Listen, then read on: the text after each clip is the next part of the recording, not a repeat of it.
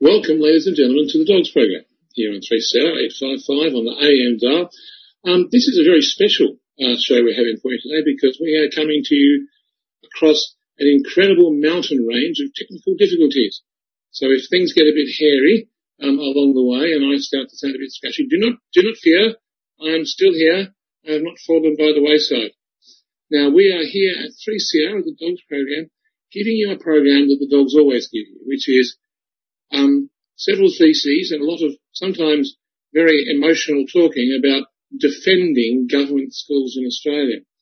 Because even though we're in the middle of sort of a covidinous horror and a plague and bushfires and apparently giant murder hornets are flying around somewhere, I don't even know where, despite all of this, public education is still under threat. You'd think they'd leave it alone just for a little bit. You know, there's other things going on rather than taking your money away from state schools kids or planning to make extra money out of poor aspirational parents in Australia by increasing school fees or mucking around with all that silliness, especially when whether kids should go to school at night. It's a moot point in the first place. Now, we'll be talking a lot about Australia today, but a little bit about overseas as well. But what's happened is, of course, that private schools are now finding themselves, because the pandemic has continued for so long, in a significant problem. In fact, a bind, a Gordian knot, I would even say. I don't know how they're going to get out of it. I think the only way they can get out of the problem they're in is by lying to all of the people all of the time. And as Joseph Goebbels would tell you, that never works. But to give you more details about what I'm saying, Jane, of course, wonderful Jane, has written yet another press release. And when I say yet another, I'm not kidding about yet another. It is the 800 and what is it, Jane? 853.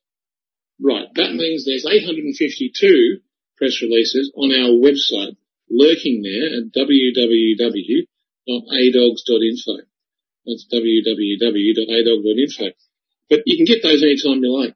Only time you can get this press release is when we're recording it right now, which is, of course, the episode for the week of August the 6th.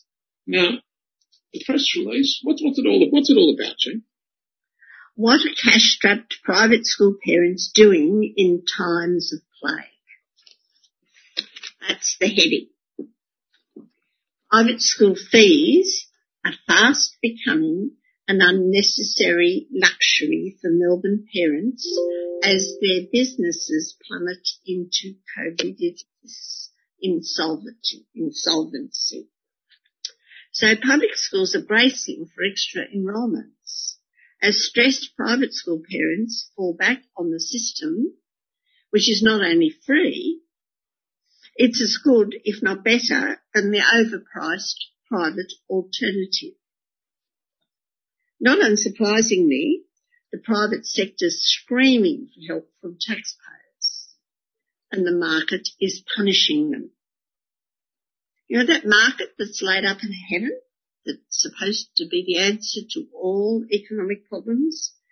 It's punishing the private sector. Perhaps it's time for them to forget about charging fees, open up their schools to all comers because they are very well subsidised by taxpayers, and become genuinely public schools, performing a public service for the common good. Perhaps the moment of truth has arrived, if not for the administrators of these private schools, then for the parents who've been taken in by their blandishments. So what's been happening up north in New South Wales? I'll tell you about that. Then we'll tell you about what's happening down here in Victoria. And Robert has got some very interesting material.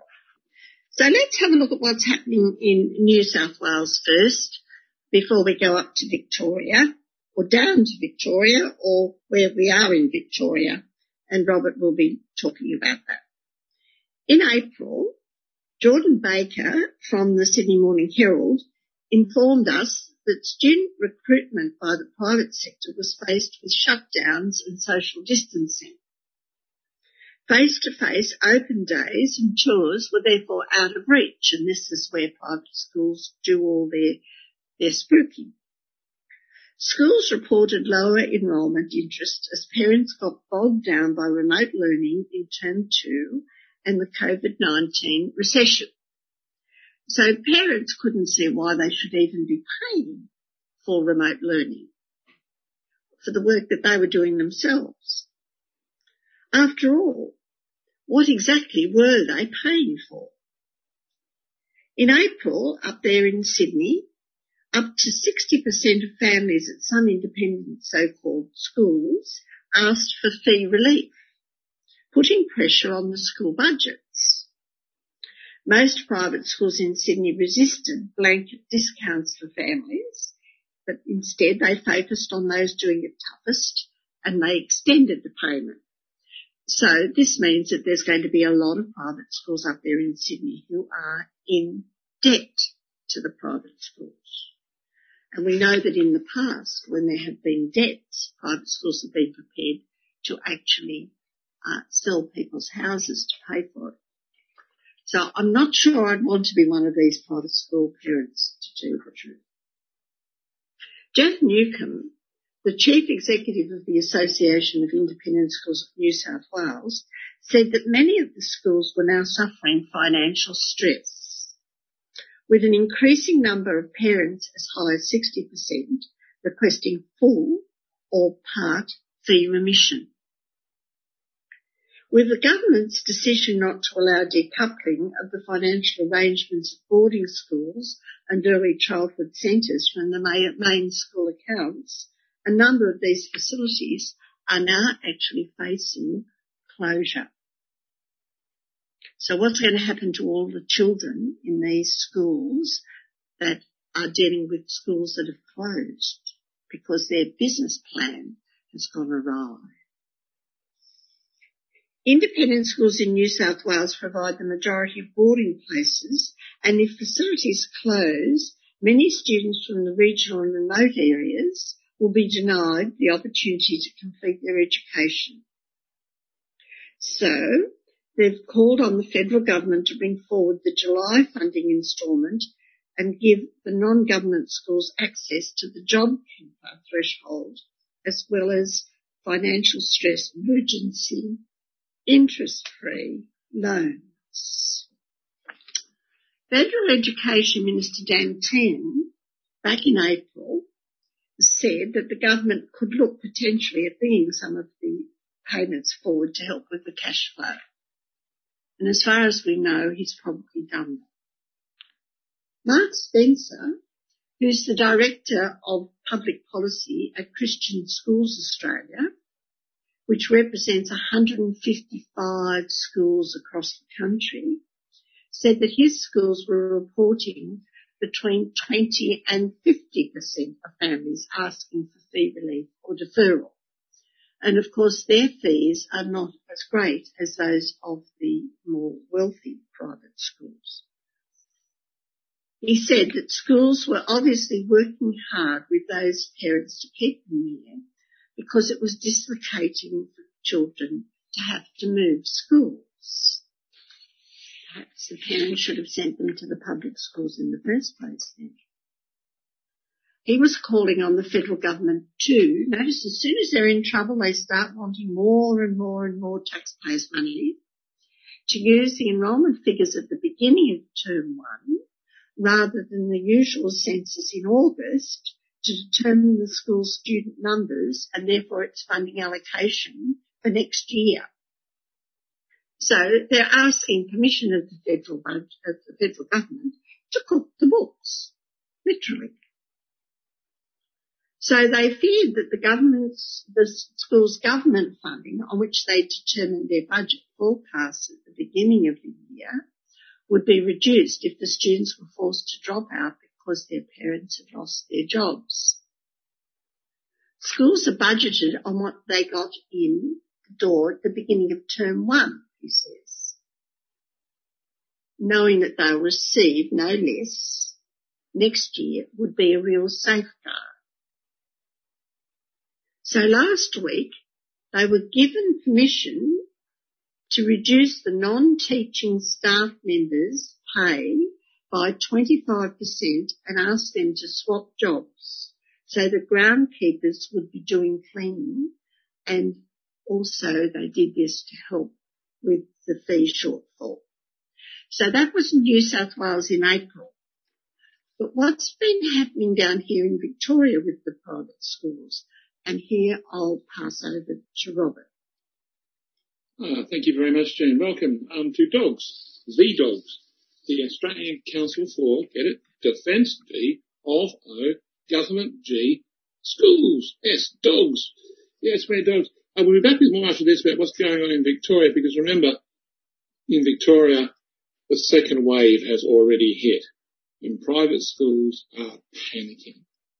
It is deeply scary for all those smug business managers who now have to look at the situation where they don't have any money, so they have to try and get it from somewhere. And I think it's fascinating where they're trying to get it from. I'll speak more about this after these messages. You can see that this country is covered in the blood of Aboriginal people, the length and breadth of it. Australia is a part of an undeclared war and a secret invasion, and it began 250 years ago this year. Now, we have a country that's built on lies, deceit, fraud, propaganda and race hatred indoctrination. Now, it's been 250 years of us being oppressed in our own land, brutally. We might be oppressed, but we understand what freedom is, and we fight for it every day, and we've resisted this occupation since day one. And I predict colonialism, capitalism, imperialism is going to get knocked out cold by about mid this year.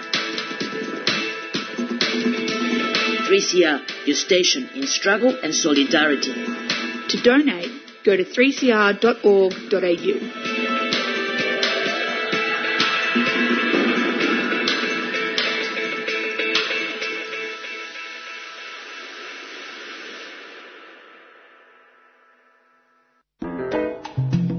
Do you need to renew your subscription? Make a donation. Or pass on some information to a programmer. We can't get to the phone all the time right now, but we're still here. You can call us on 03 94198377. Each weekday between 1 and 5pm and talk to a staff member. That's 03 9419 8377. 3CR Community Radio, here to stay.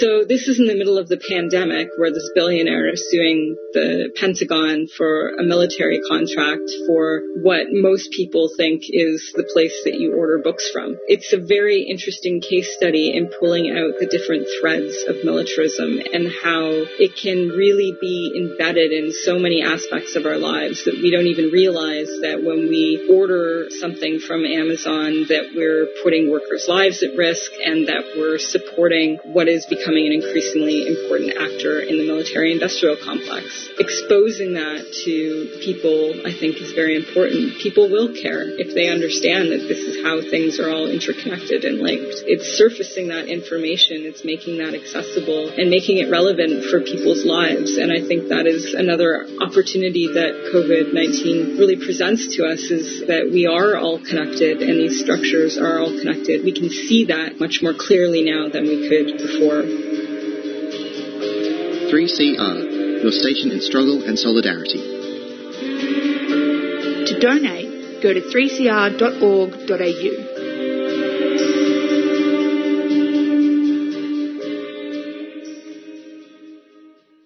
Welcome back to the Dogs program here on 3CR855 on the AM dial and podcast on the www all around the world. Jesus told us about what's going on in New South Wales in the last few months during what they have had in terms of their response to the coronavirus. Here in Victoria, we are now currently at stage 4 restrictions and have been at stage 3 restrictions now for well over a month. It's bad. Why is it bad? There's a plague and we've all got to stay indoors. including teachers and kids and indeed school administrators. Now, if I was a private school administrator right now, I would have trouble sleeping at night, because what's happened is this. The coronavirus recession will kill off above inflation fee rises for Victorian private schools. That is because for the last 12 years at least, rises in private school fees in Victoria have increased above inflation every single year. There is no justification for this. They just want more money, so they ask for it, and they get it. It's a free market. Yaboo sucks to anyone who doesn't like it. But this coronavirus recession has just gone, nope, that's not going to happen. Peter Goss, who is the Grattan Institute's School Education Program Director, said loss of employment and tightened household budgets will probably reduce the number of people who are actually able to pay high school fees for private schools in 2021. And that's just fundamental. Next year, there will be people who will have so little money that they will not be able to pay for their private school fees. Now, for over 60% of Australians, this is not a surprise. This is just life, because over 60% of people spend their money sending their children to public schools. For them, this is not a problem. It's private school parents only who have this. Now that shift, the balance, the shift in the balance of supply and demand will put pressure on fees.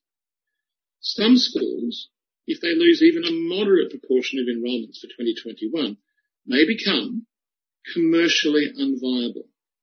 Now the reason for this is the business model for many high fee paying private schools is to the bone. They take out loans. They go into debt based on their current school fees, which are presented as an asset from which they can borrow money off. And so for those people, if you take away the initial money, then everything cascades. They can't pay their bank loans. They can't pay their loans to this and that. Not only are they up for the amount of money they owe, but the interest payments that they have to cough up every year because they're in debt. Unfortunately, says Dr. Goss, I expect a number of schools, some of them will have to take drastic action. They will have to sack teachers and support staff to reduce their costs, and some may even just have to close down. Now that shifts the balance of supply and demand and will put pressure on fees. Some schools, if there is a moderate proportion of enrolments for 2021, may become economically unviable. 36% of Victorian students attend non-government schools, the second highest rate in the country. This leaves Victorians sensitive to price rises that have exceeded inflation for more than a decade. Many school budgets have already come under pressure as parents actively seek fee discounts and deferrals. So parents are walking up to schools and going, I'm not going to pay your fees, I'm going to pay you this instead. That'll be all right, won't it?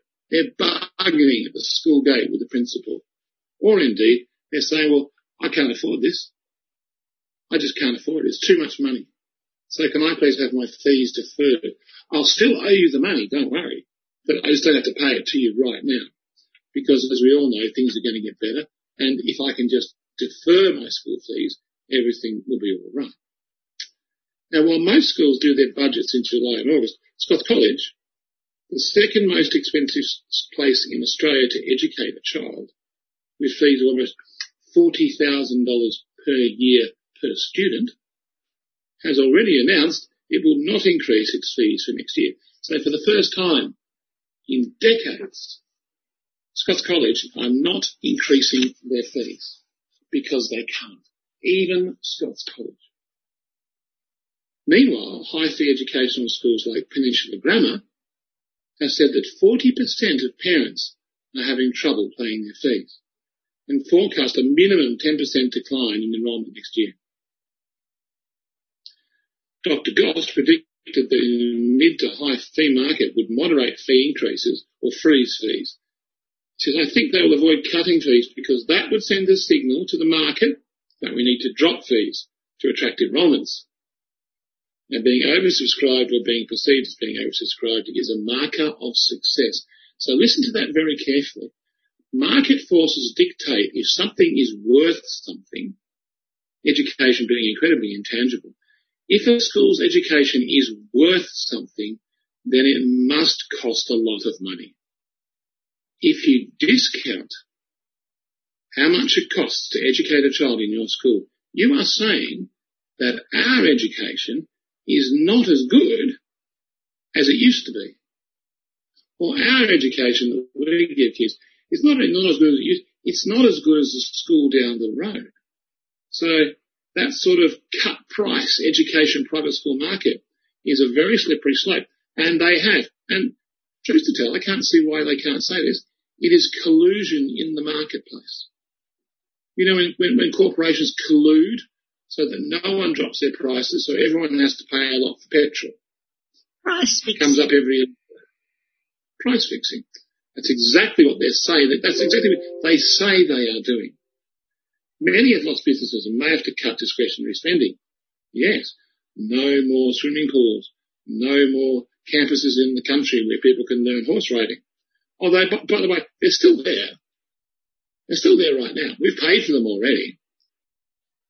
If a private school, according to Dr. Goss, loses 5 to 10% of its enrolments, that could equate to as many as 200 students, which could have serious implications for sacking staffs, cutting programs, and, of course, the school itself is vulnerable to closing down depending upon how much debt the schools decided to go into to buy all those sweet, beautiful gymnasiums and swimming pools. Because this is, a lot of this stuff has been bought on the never-never to attract the parents who are so desperate, desperately aspirational to get an education better than their next-door neighbour. Anyway, I'll finish it there. And I'll be back with more of this because I'm going to focus in on Peninsula Grammar as one particular school where these ideas play out vividly in the public sphere.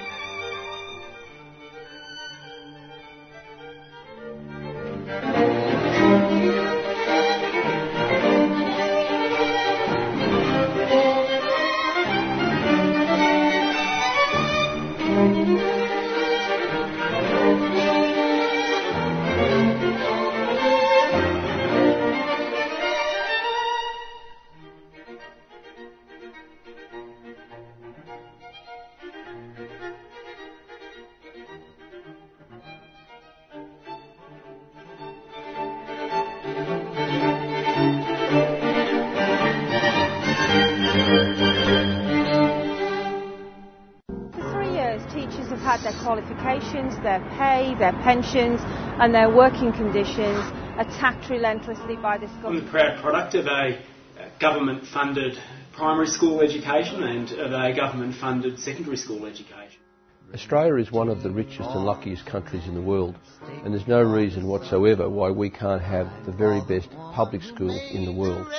It's simply not good enough that kids with disability miss out.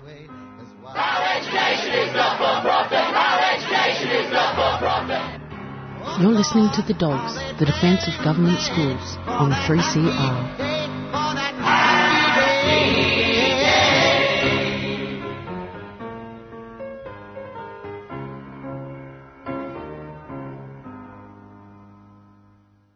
Welcome back to the Dogs program here on 3CR855 on the AM dial and podcast all over the WWs. If you're listening to us, congratulations. You found a bit of free speech here on the internet, sort of free speech passing out over the airways across Werribee and Melbourne and various other places in close regional Victoria. Basically, where it's COVID zone 4, you will find 3CR. We're here where we need to be. Studio's right in the middle of it as we are, because we've been talking about the dilemma that private schools have inevitably, I would suggest, found themselves in. Now, I have in front of me a list of private schools in Victoria and how much money they choose. So how much money they choose to charge to parents for you to send your child to their school. Now, the most expensive school in Australia is Geelong Grammar. That's $40,000 per student per year, plus compulsory extras. So that does not include the 4-week trip to China in year 8. That does not include the 2-week trip to Europe in year 7. It does not include extension work out at Timbertop. It does not include any of those things at all. So 40,000 is just your basis. But if you keep going, of course, keep going down, they're not the only private school here. You have things like Padua College, which is in Mornington. Padua College, by the way, is just down the road from the Peninsula School, which I find fascinating. Padua College, if you wanted to send a child through year 12, you would pay $6,380. If, however, you wanted to send a child through year 12, you would be paying $27,120 per student per year to get your child through year 12. That is much more than the cost of many university courses, I can tell you right now. A lot of money. And they're up there at Mount Eliza, which is lovely, right next door, believe it or not, to Padua College. So they seem to coexist. Fascinating situation. But all I can say is that Peninsula College, or Peninsula Grammar as they like to be called, Peninsula Grammar have all sorts of problems. Now, if you want to send your child to prep Peninsula Grammar, that's $13,000 per child, rising all the way up to the fee I told you, almost $28,000 for year 12 students. But Peninsula Grammar is now in the process of standing down over 24 staff right now. It's telling them it could no longer afford to employ many of them in the face of the likely exodus of students. The school is in Mount Eliza expects a slump in enrolments of more than 10% next year as families make economic decisions to not spend $27,000 a year per kid in a situation where, well, the vast majority of Australians are struggling to some degree. Some are struggling exceptionally. And so because families are going to make economic decisions to withdraw children amid the crisis, because families are already struggling to pay fees. Now, but the school's move to stand down staff and make more than a dozen non-teaching staff redundant is being opposed by the Independent Education Union, which took the staff to the Fair Work Commission on Thursday. Now, bear in mind, this is a private company, Peninsula Grammar. It is funded by you and me. It is funded by the taxpayers, but we get no say in the running of the school. There's no taxpayer representative on their school board. There's no taxpayer representative on the Independent Council of Victorian Schools either, just by the way. Now, the school agreed during conciliation to extend its consultation period with the unions for redundancies until May 19th, which is long past now. One of a number of independent Victorian schools that has had to trim its staff numbers in response. The principal wrote to staff just recently saying financial pressure related to the coronavirus. The school also has a large number of international students, or should I say had, because they've all not turned up this year. So, yes, you can write them down as absent, but the answer is yes, they are absent. Somewhat personally, they're not, somewhat unsurprisingly, they're not coming back to school. Now, Mr. Johnson said the school was overstaffed in some areas, both now and definitely into the future. Can I say, for a $27,000 a year school, you would assume they're overstaffed. You would assume that the gardening staff would be excess to requirements, because how are you going to ask $27,000 if you haven't got manicured lawns? That's how value works in the Australian education system. That's how it works. Been commodified by these institutions, unfortunately. Absolutely. And, you know, people, the other thing that really gets me is they say, oh, you know, the important thing in education is reading, writing, arithmetic. If we can do that, then we'll drag Australia out of the doldrums when it comes to international comparisons. Peninsula Grammar, where's their money? Well, they have stunning science facilities, amazing engineering facilities. You should see their archaeology, their music department. Will put the MSO's rehearsal studios to shame. Their sports facilities, they've got pools for the horses as well as for the people. These places have facilities coming out of their body, nothing to do with reading and writing and arithmetic. And do you know what? Middle-class Australian aspirational types, they're not fooled by all that absolute bunk about reading and writing. Of course their kids can read and write. Let's get them stuff that's going to get them a job, which is a network. These schools are networking cesspools. That's what they are. If you get your kid to hang around with other rich kids, chances are they're going to get better jobs.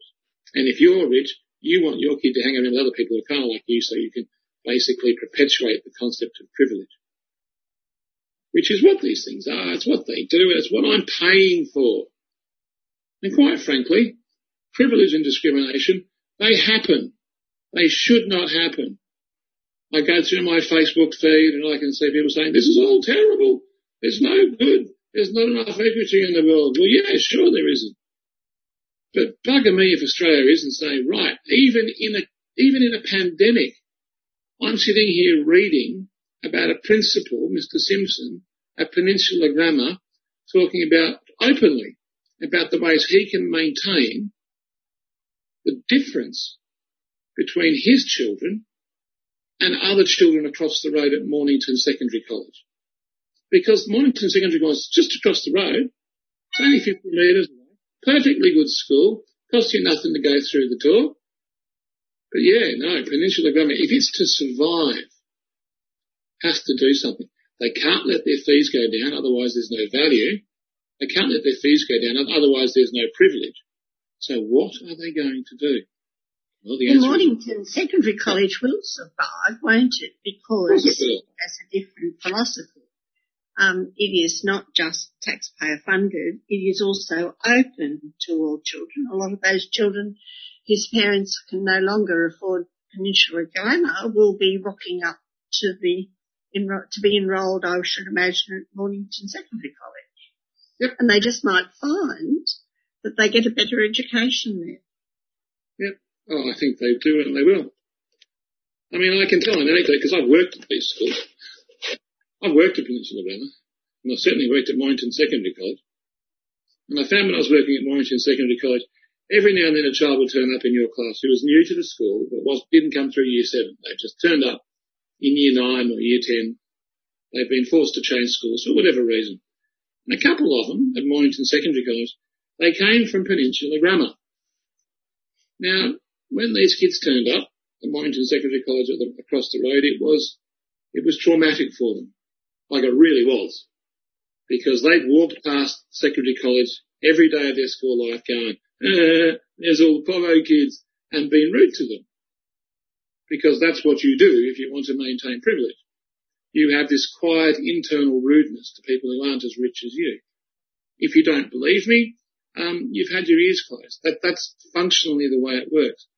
There are two ways that the kids at Peninsula Grammar react to poor children. The first is with derision, and the second is with philanthropy. They give them things. They do charity work for poor children. Preferably not poor children from across the road, because in a street there'll be a kid going to Peninsula Grammar and a kid going to Mornington, because that's just a bit gauche. But charity. Charity is what you give poor people if you're off on Peninsula Grammar, and so they will do that and feel wonderful about themselves for the rest of the year, and they can go back to being straight up nasty, because that's the way it works. Privilege doesn't work unless you're nastier to people who have less. It is the currency of Peninsula Grammar.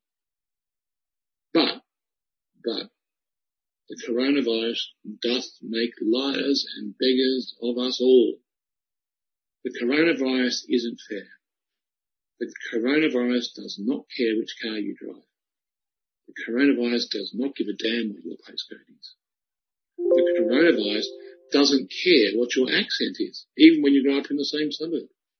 The coronavirus seriously does not care if your anaerobic fitness is slightly better because you have swimming training every Tuesday at school at 8:30. The coronavirus cares naught for any of that. And so these attitudes will have to be disguised first. First they have to be disguised because they don't function, they have no use in what is to come. But after they've been disguised, they will have to disappear. Because if they are detected, if this arrogance, if this privilege, if this charitable works ideas continue through the coronavirus, we won't survive.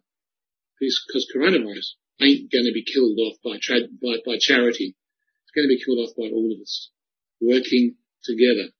From Mornington Secondary College to Peninsula Grammar, one or the other. And these are big ideas.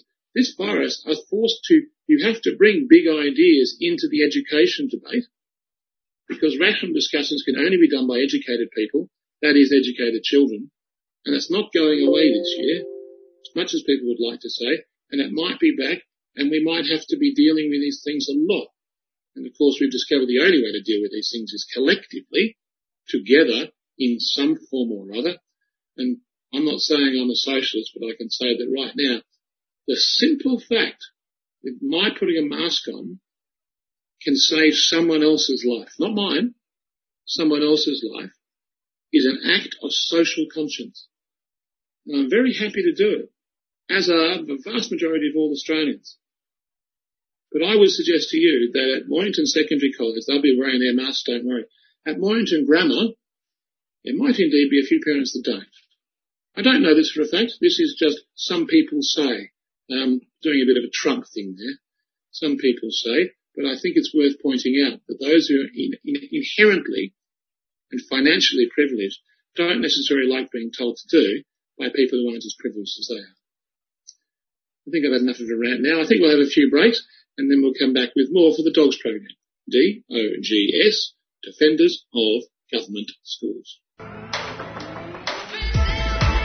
I really am not understanding why people aren't seeing the fact that prisons are an integral part of a public health response to a pandemic. Like you, I'm really concerned about whether the data is being released very honestly about illnesses within prison. I have suspicions it's not, but really we need very strong leadership in this country that actually cares about people inside, our most vulnerable populations inside. That's what we need, and that's not what we're getting right now.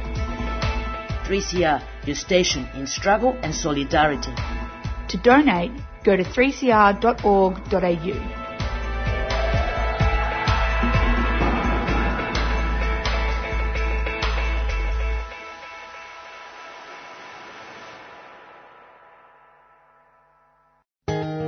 "3CR remains closed to all broadcasters and guests until further notice. The good news is that so many of our programs are producing new shows each week from home. From Lost in Science to Living Free. Done by Law to Defence of Government Schools. Concrete Gang to Chronically Chilled. Mafalda to Music Matters. We're here with compelling content and rousing radio. Listen live or listen later. Tune in, stay safe and keep listening. 3CR Community Radio, here to stay.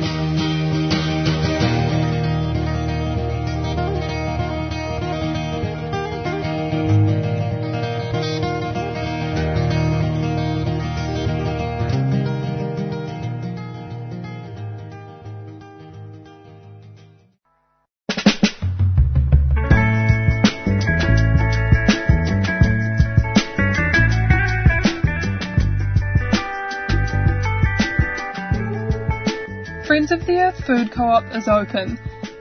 Get fresh produce and support local farmers and keep our grassroots community thriving through these unusual times. Organic veggie boxes and collect now available. Visit www.foefood.org/click-collect to place your orders. Or pop in store at 312 Smith Street and see how we're adapting with our new physical distancing layout. Shop organic and buy local. Made easy at Friends of the Earth. A proud 3CR supporter.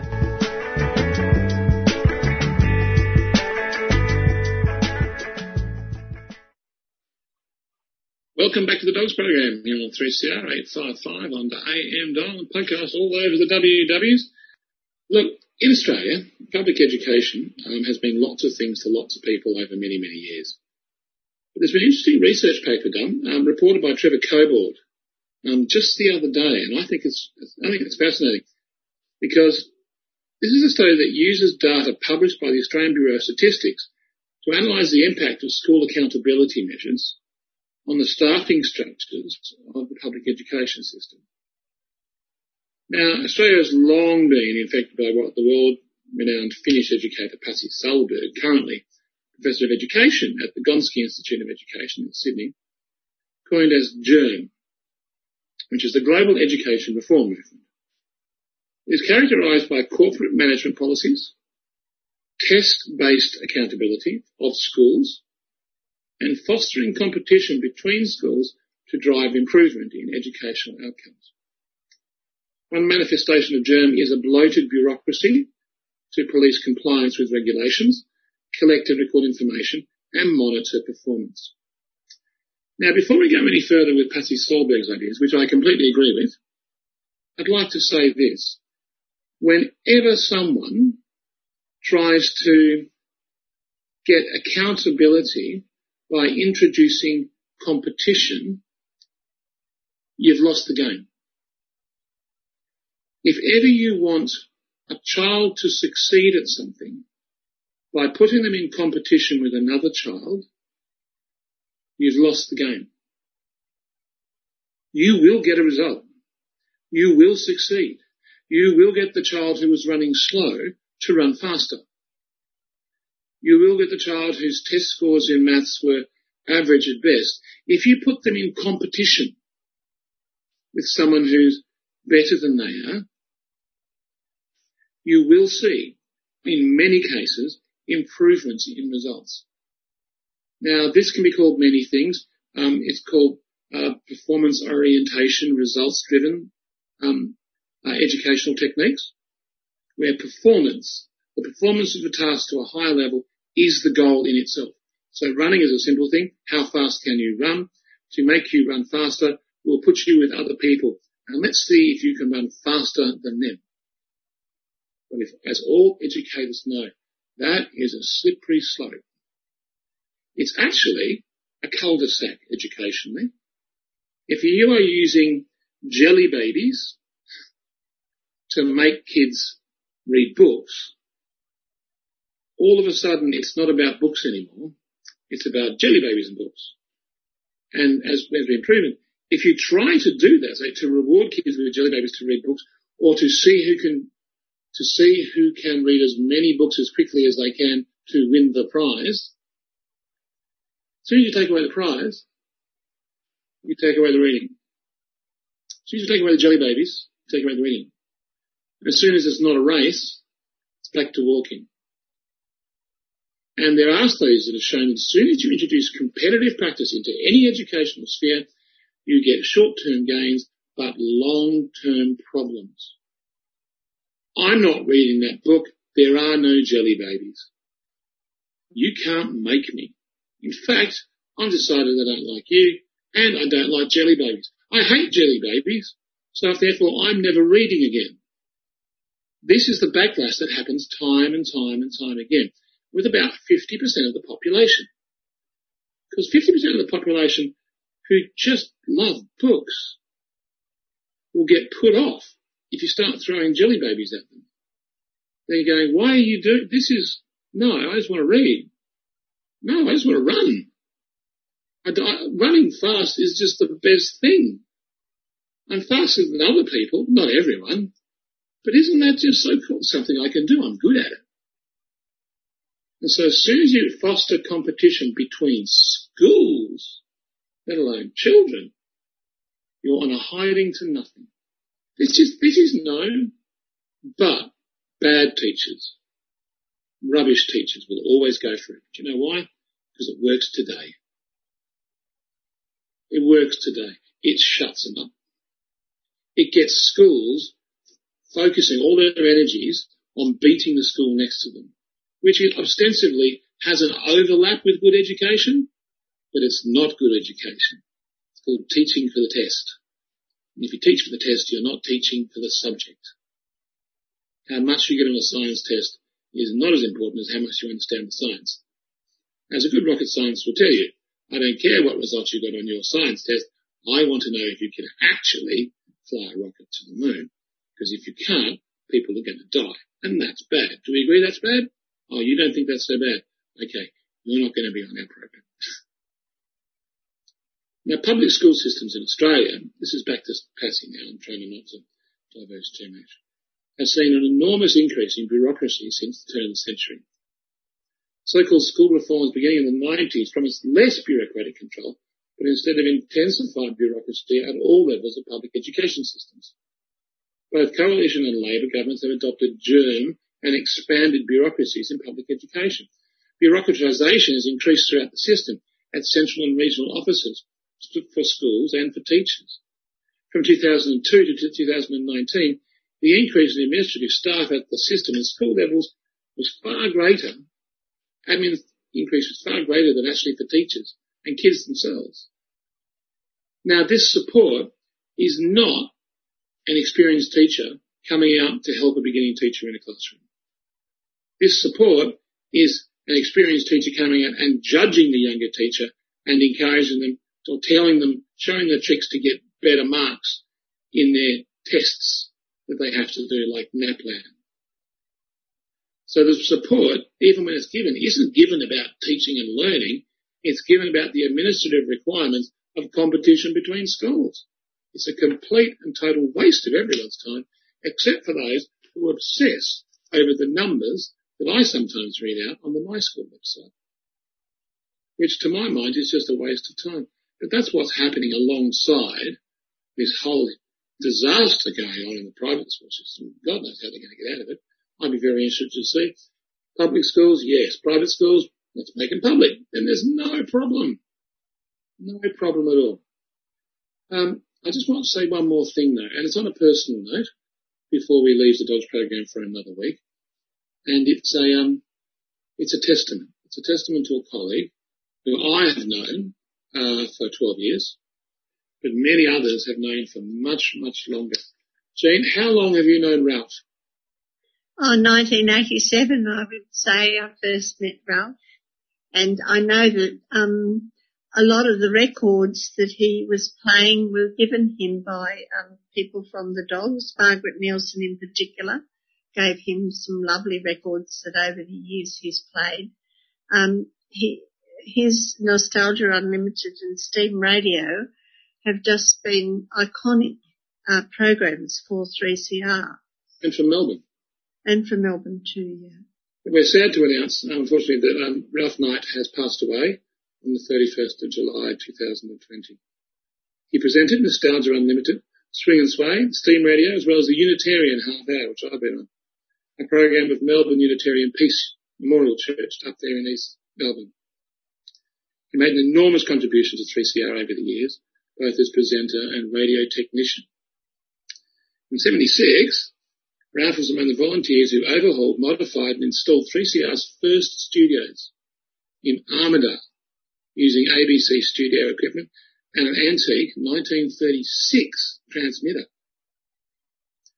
After 6 months on air, 3CR moved to new studios and transmitter sites, Ralph playing a key role in the rapid design and construction of a novel valve transistor hybrid transmitter for the new site in Collingwood. Think about that, designing from the ground up the transmitter, not just buying one from JB Hi-Fi. Ralph was involved in the later upgrade of 3CR's transmitter site to accommodate the fledgling 3RPH, and again in 1995, moving 3CR's backup transmitter from Collingwood to the present Werribee site. In 2017, 3CR recognised Ralph's technical contribution, and he received the Technorama Lifetime Contribution Award at 3CR. Ralph, of course, will be missed by me, by anyone who knew him, in fact, the entire community of 3CR. And many of his listeners and supporters, we offer our deepest sympathy for Ralph's family and Ralph's close friends. There are no actual details of his memorial service.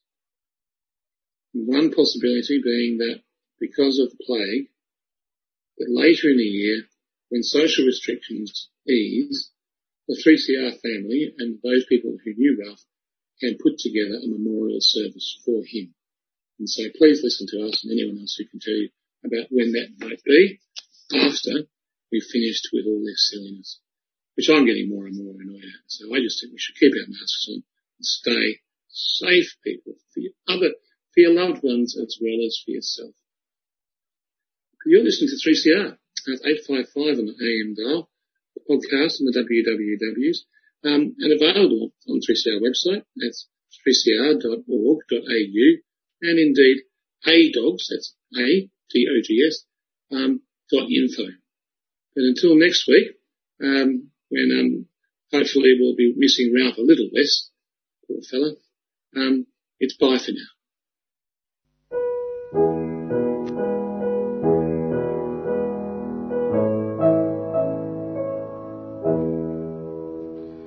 I dreamed I saw Joe here last night, alive as you. Says I, but Joel, you're 10 years dead. I never died, says he.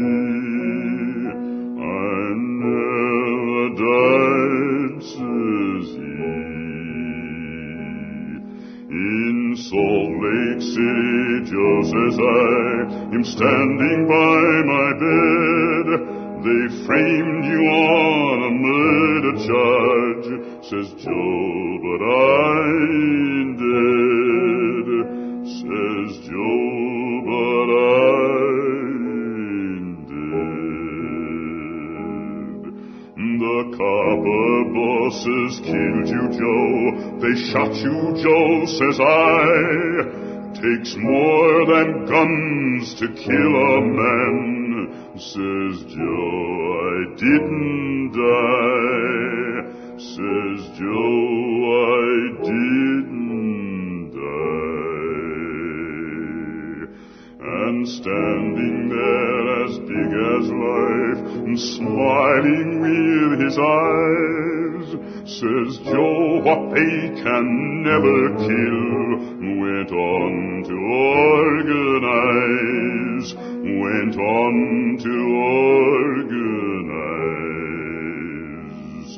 From San Diego up to Maine, in every mine and mill, where workers strike and organize, it's there you find your hill. It's there you find.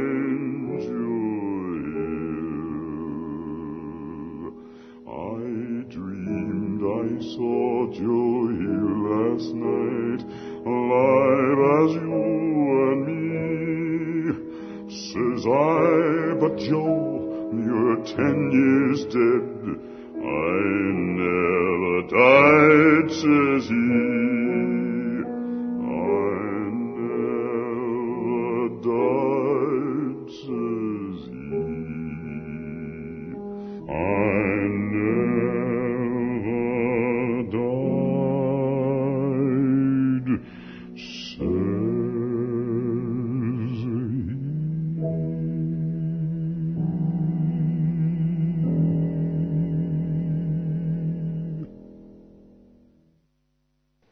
You've been listening to a 3CR podcast, produced in the studios of independent community radio station 3CR in Melbourne, Australia. For more information, go to allthews.3cr.org.au.